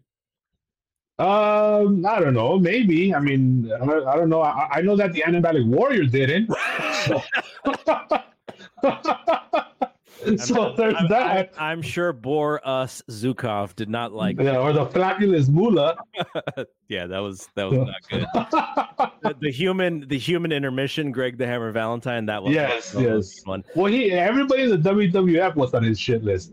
Yeah, Did, did, did you see that house show when you were doing your reading where it was like nine straight duds? Like, how does that happen? Like, Well, dud, dud, okay. dud. So so Dave goes to um, a few shows before the Chi-Town Rumble. WWF runs Chicago right before the Chi-Town Rumble, and they almost double the audience just for a They always. show. Oh, I was gonna say. I thought you meant they have those like those five hour shows. I mean, I'm so sure. they I'm fuck with sure the it was-. Yeah, I'm sure it was like that as well. But I just saw the gate and the and the uh, the the the number of people there was almost double the Chi-Town Rumble pay per view, which was kind of crazy. One of the things back then, and I was reminded of with the Clash and and also the pay per view, the Chi-Town Rumble, was how they would always just put a mask on Jack Victory and just create a name for him. Right? He was a Russian. Oh yeah, he But did that- so much. He's like the most valuable guy on these shows. But then, but, then- but then at the Clash, he was the blackmailer. yeah, the Like, that was his name. It was a, the Black Mailer or the Black Mauler? Maybe. Oh, you're the right. Black Mauler. You're right. Yeah. So like they didn't re- really even have a name. Like you know, it was just put on this hood and go out there and do what you got to do. By the way, I underestimated the difference in the draw. Uh, according to Dave, the uh, the pay per view in Chicago drew five thousand one hundred and eleven paid.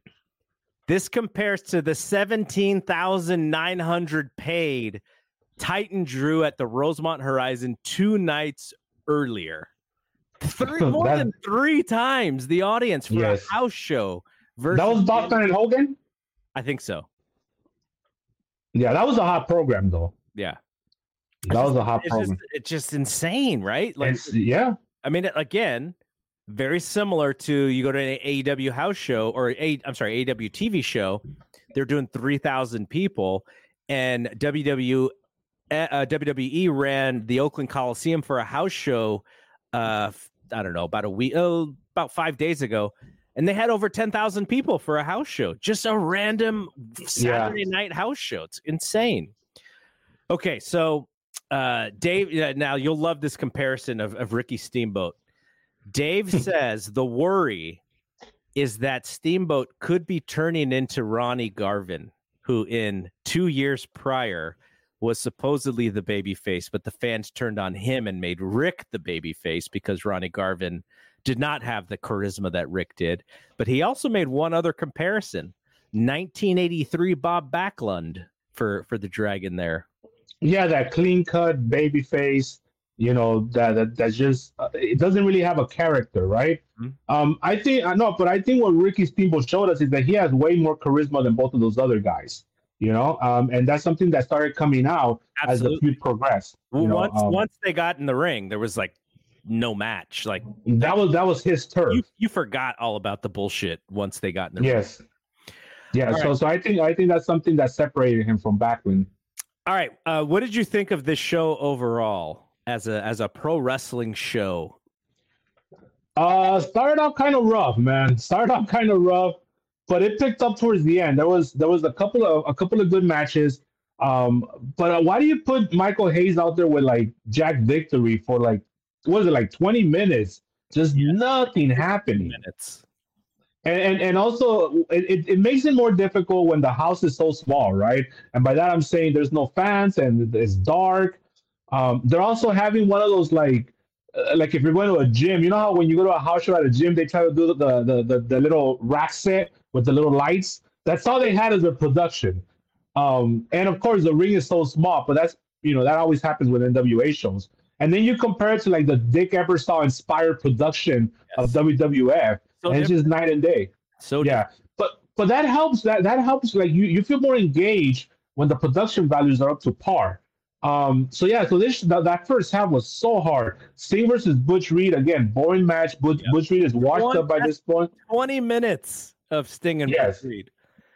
now th- things didn't start to pick up to the midnight versus midnights Yes. because because of Paulie Dangerously and Jimmy Cornette. They they made this match uh, Jim Cornette's wearing a ridiculous like like it's not a singlet. It's like a like an Olympic like a whole bodysuit, right? It looked like pajamas. it's like a like a grown man pajamas or something. Yes. You know what I never got about this era that wrestlers would always wear that always bothered me? They would have like a onesie, but then they would have tights like like like like underwear over the onesie, right? so here's what I never understood: the underwear itself, can like if there's a word it would connect to the onesie. like, like, like, like, let's say, let's say it was because Chris Benoit would do this a lot. It would drive me crazy. So, so Chris Benoit would be like Chris B and the in the in the on the underwear portion, and then Noir in the top. Like, why do you just? Why doesn't the onesie just cover the whole thing? You know, like, why do you have to do that? Um, maybe it's for safety reasons. You don't want to have an accident and your whole junk's yeah. hanging out. I don't know. I but that, did you can't. Like, did you notice that about like the old wrestlers how they would wear like the onesie and then like tights over the onesie? I I did I did, but I I didn't recognize the way that the name fit. Like like yes, so you can't wear one without the other. It has to, it's a it's a combined thing. So my question is, just make one whole thing, like and just put it on. Um, right. So my, my that was a good match. Yeah, no. So my complaint about this show is that matches four through six all had sort of similar finishes, right? Mm-hmm. Rotunda and Steiner. Uh, Rotunda's or Steiner's got the sleeper on him, and and Steiner's shoulders, are, you know, touch the back. Uh, and Luger and Windham they're both being pinned, and one of them raises their arm. Like it's like similar finishes rather than decisive finishes. And I I understand you gotta that you're to do rematches on the house show and stuff. You don't yes. these guys clean, so I completely get it. Except for Barry Windham, who I believe was was WWF you know bound by this point. We didn't know that yet, but he would go on to have a little run as the Widowmaker. Can you imagine? He was still really good as Barry Windham in this time frame. This would be his last the last year where he was really really like tippy top guy good. It's then he just got lazy. Sad, so sad. Uh, yeah. And then the Road Warriors uh, defeated the Varsity Club, uh, and and then we get to the main event. But you know, Lu- Luger is funny because the selling point for Lex Luger for the fans was that oh, like he's become a better wrestler now. He does a superplex now. Like he's adding moves to his repertoire. And then the, the Flair match from Starcade 88, it was like, oh, he's leaning out. He knows that he's got to go for a much longer match. Like yeah. they, it just wasn't about Luger just being this strong guy, you know, torture rack, baby face. It was always like he had to he had to get better at wrestling so that the hardcore fans would respect him. Like that was a constant thing in his character that I always found interesting. Right. No, you're right. Yeah, and it's something that he never really developed. So he he got better, but I, I think just the the expectations were so high on that dude, right? Like just for everything. Like if, if for charisma, he's not a 10, he's like a seven uh, as a baby. I wouldn't to go that far. You know, but as a heel, when he when he and Sting were doing the thing in '96, no, that awesome. he was a 12 at that he point. was awesome during that. Yes, time. but you know the Lex Express, they wanted him to be a 10. He was like a six and a half, seven. Like he just never got there. You know, um, yeah, right. but also, but also, he was one of those guys that was like extremely lazy too. Not so, not on his workout and diet though. No. so, and, and on his cheating abilities, as he would reveal later on. These guys just give themselves up in these books when they when they write these books, man, about their mm-hmm. infidelities. Like Bret Hart is just all about how he just wants to love his wife, but the the road. The road owns him, and he just has the to, road will own you. Just has to have sex with all these other women, and he just is regretful throughout the entire book. All right, so the main event is the classic is a classic match, Flair and Steamboat. I'm watching this match. There's one spot that doesn't make any sense whatsoever. But again, this is the the finishes. They're trying to protect everybody in these finishes it's a clean match. Everything is just flowing. Everything's working great. Somehow, Ricky Steamboat gets to the top rope and he's about to do his the finisher that they've been putting over. He beats Flair on WTBS with the high cross off the top rope. Somehow, Tommy Young did hmm. not know this move was coming and just decided to get in the way. like for he didn't even get pulled in. He just got in the way. He just got in the way, yeah. And so And I'm surprised that that still kept the five stars going because I Yeah. think this match got this is my Yeah. point. So that they they fumble the finish a little bit in, in just because they're kind of have to do the ref bump. Like that's the the booking back then. And Steamboat eventually wins. Uh, but if like it's hard to watch this match today with 1989 eyes because in 1989 I have probably only seen one match in my life that was as good as this, right? Which would have been Yeah. Savage and Steamboat from WrestleMania 3. So I don't really know.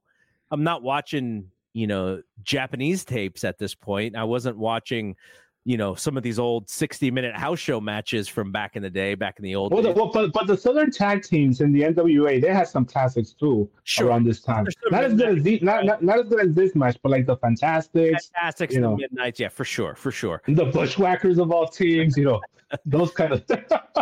So, but as you're watching this in, in 2024, does it hit the same as it would have when you saw it the first time? No, no. I mean, you know, we we've been so like desensitized, right? Uh, just so many good match after good match now. But what you do respect is the craftsmanship Yes. because it, it's it, the fluidity of this match. You know, um, it- it's like one thing after another, bang, bang, bang, bang, bang. The the, the two counts, one, two, like constant, constant, constant. So that that's where the professionalism comes in, and it's just two guys that are so synergized that that they they're they're just they're in their own world at this point, right? Remember that scene in Creed Three where like the audience vanishes and they're fighting boxing. And that's what I imagine these two guys were like. They're like like they just tune everything out, and it's all about this performance, and everything's perfect. And what would be great about this series is that they would give you Easter eggs in the next two matches Mhm. because every match built off the previous one. And then in that 55 minute match in New Orleans, uh, the same night as WrestleMania 5, that's when you get the culmination of everything. That's like the Avengers movie right there, where you're getting all these little things and they put it all together for that 55 minute match. So this is just the first act right here, and it's amazing. You know, You're you're a movie you're a movie guy. You mentioned Creed that's why I keep on making these connections to movies. and their ability to zone the audience out and just be the two of them. Yes. There's a baseball movie in which Kevin Costner does that as well. Do you remember that movie? The, uh, well, which one is is that? Still the dreams? For No. the love of the game. For the love of the game, I've only seen that one. That's He- a Clint Eastwood movie, I he's, think. he's throwing the perfect game and he hears the crowd, but once he grabs the ball and he gets on that mound, the crowd is silent. He doesn't hear them at all, like because his because of his focus. That's what I Yeah, yeah. Um Let, us hope, let's hope that Yamamoto has a few of those nights. no. Uh, I, I never seen so much media for the guy just to throw a bullpen in my whole life. My God, yeah. Moto. Um. Well, what, what I was gonna say. Well, today was the first game, and they the, the spring training. They defeated they defeated the Padres twelve to one or something like that. So hopefully that's a good omen of things to come. You know, I, I may have to bring you on to the uh, the Thompson to Clark podcast so we can just talk Giants Dodgers for a little while. No, that would be great No, because I'm a baseball fan. Yeah. I mean, I don't, I, I don't. Well, I, shouldn't say I don't hate the Giants. I despise the Giants. yes. Um, but it's but it's it's the LA in me, right? Just like you hate the Dodgers, is the is the Bay Area boy in you. Absolutely. Just So- La- Lakers too. I can't stand the Lakers either. Yeah, so so it's like, yeah, I don't mind going out there and just spitting facts about whether it's the rivalry or what's going on in 2024. You know, You, you, I'm telling you, you guys have maybe the best team I've ever seen. Though by having the best team I've ever seen, it's World Series or bust again for you guys. I don't understand. Yeah, anything less than that is gonna be a complete disappointment. But this year, this year's different. I don't understand how we don't get there by the sheer talent. Like I just don't understand. That's not gonna make sense to me in my only, head. I mean, you know? only injuries, which could could hurt, but still, like at the same time, you guys have depth as well. Like that lineup, there's no hole in that lineup at all. Yeah. So right? And we haven't even started like thinking about the prospects that are going to come up in the middle of the season, which always happens with with, with all these teams. You know, they they bring people up from AAA. Um, so I'm looking forward to it. I'm excited. I don't know if I'm gonna be going to the ballpark as often because those prices are a little ridiculous, but um, we knew that was going to happen. yes, absolutely. Well, I mean, they could bring him down a little bit because Ohtani just allowed you guys to pay him like the the the tax money that Vince didn't want to pay the commissions. For. no, you're right. You're right. But this is a corporation. You think they're going to do that? Yeah, no, not at all. Uh, okay, so uh, a little bit of a detour there, but uh, that the, I am going to bring you on Thompson and Clark one of these days. So the at the end of this, Ricky Ricky's the champion, and they do this old the old school thing that they did with Hogan when he beat uh, the Iron Sheik. They go to the back in the locker room. Bob Caudle is trying to talk to Ricky they uh, I, I don't remember who sprays him in the eyes with the champagne, but all of a sudden you can't see. Like he like he, he's really he's really frustrated that yes. his eyes are burning, and it stopped him from cutting his actual promo at the end of the match. And Bob Caudle has to go. You know, you just don't have the words right now. Like, what's going on? And Ricky yeah, he tries to say. If it was Gene Okerlund, he would have saved it. I just found that whole thing. It's like, okay, this is the difference between Ricky in the ring and Ricky outside the ring. Like he should have been bang bang. Like he should have had everything in his mind. He knows he's going to win the match, and he just does not cut that like tremendous babyface promo like Hogan did when Hogan won the world title. You know, with Andre in the back and all that stuff. He had everything ready, but he did keep. He or, did... or, or, when he lost the world title at that main event, he also had her crying and, and praying to God. Why? Why did he cheat me? well, if I don't know if you've seen that when Hogan won the world title uh, promo in a long time, but he says uh, that he's really turned on like three times.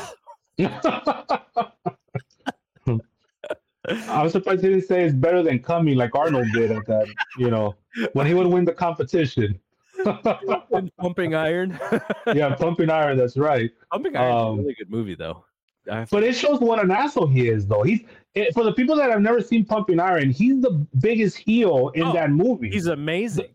The, the, way he fucks with Lou Ferrigno, like oh he, my he God. and and also, I mean, the, the darkest part is when his dad dies, right? Where he's like, I can't focus on that right now. I uh, I gotta concentrate. And I'm like, yo, your dad died. like, what the fuck? Yeah, it's so real to see that. But he's always been one of those guys that if you work hard, you know that that traditional like conservative outlook, right? Yeah. Work hard enough and you get what you want. But I mean, look at look at what it's cost them. You know, it, like it's just horrible to hear that. Yeah, yeah. But anyways, yeah, pump, watch Pumping Iron, folks. If you want to see a real heel. Yeah, that's it's an amazing, amazing film. All I right, love so, it. So, so, that ends this. Uh, that ends this for us here. Uh, we'll be back for the March shows because WrestleMania is in April, so we won't actually have a, a show, right? Is it WrestleMania in, in April uh, of this year? Uh, yes, April first. No, no, no. You're talking about this year or, '89? No, I'm sorry, in '89. Yeah, '89 is April first, I believe. Yeah, April Fool's Day. April second. April second. April second. I was up by one day. Yes. So um, for, for March, we'll have most most of the rest of the build to WrestleMania five and whatever else is going on in NWA. And you know, I've, I've been trying to I've been trying to look at other stuff uh, like AWA. It's like oh, Zbyszko wins a battle royal. Oh, they're yeah, they're going downhill like by this point. Six people don't show up. Okay, now this, this is the end. The end, which I like to call only in the Observer. Okay. Okay. I just I pulled a couple of nuggets out for from just random comments from Dave, random write ups. So Dave writes two hot rumors that are making the rounds in Japan with probably little or no substantiation. Antonio, but he's going to them anyway. Antonio Inoki and Sylvester Stallone will be starting up their own U.S. promotion. that, that yes, I don't know why he would report that. I don't know either. Okay, so uh, Wendi Richter, after an AWA show in San Bernardino, uh, she caused a minor disturbance on the airline. She brought a python snake on board, and according to the flight status report, after a couple drinks, took the snake out and placed it around her neck, which quite caused a disturbance. U.S. Air informed Richter that in future flights, she would have to put the snake in a suitable container and it would travel with the checked in baggage rather than as a carry on. That's all? That's the only punishment she gets? Because they just tell her don't do it? Don't do it again. That was back in the day, you know. Um, but I like how like Dave, you could tell he's looking for news at this point, yeah, because he's he's reporting all this crazy shit that doesn't really even matter, you know. Yes. Um, and Wendi Richter was was bat, one of those batshit women. You could tell just by the more you hear hear about her. Um, it's no surprise that Vin, Vinny just cut ties with her, um, and sent Spider Lady out there to take the belt from her and, and send her on her way. Um, but yeah, that's that's Dave. I, you know, you get a kick out of seeing young Dave all the time. All right, here's the last one, and this is the best one. This is uh, actually this is not Dave reporting. This is the reader, one of his readers writing in. I love that. Let me let me interrupt you real quick with, with one of my favorites. Okay. One of my favorites is Rob Sikowski from Battle Creek, Michigan, and he writes, "Does anybody have any Rob Van Dam tapes for sale?" that one always pops me when I see it. You know, that's uh, that's amazing, and it and it's not surprising in any way. No, it's not. It's not. But what was your headline or reader okay. pages? Very very similar of a uh, of a of a guy as far as being a meathead to to, uh, to there. Okay, from P.S. Novak from Hillside, Illinois. a very good female friend of mine attended the world class show on January 15th in Melrose Park, Illinois. At this show, it was announced that Kerry Von Erich would sell his personal towel to the highest bidder. All monies would go to a children's charity. My friend bid 50 bucks and was asked to come into the ring for a presentation where she received a kiss from Von Erich and the autographed towel. When she returned to her seat, she noticed the unmistakable emblem of the Sheraton Hotel on the towel. that is that is wrestling. That it's that's that's it. If you want to explain someone what wrestling was, possibly still is, that's the story right there. Absolutely. All right, that is it. We will be back next month. I wonder if Kerry kept the fifty bucks though, instead of giving it to the charity. Yeah, I mean, you know, he did, right? I mean, I, I would, I would guess so.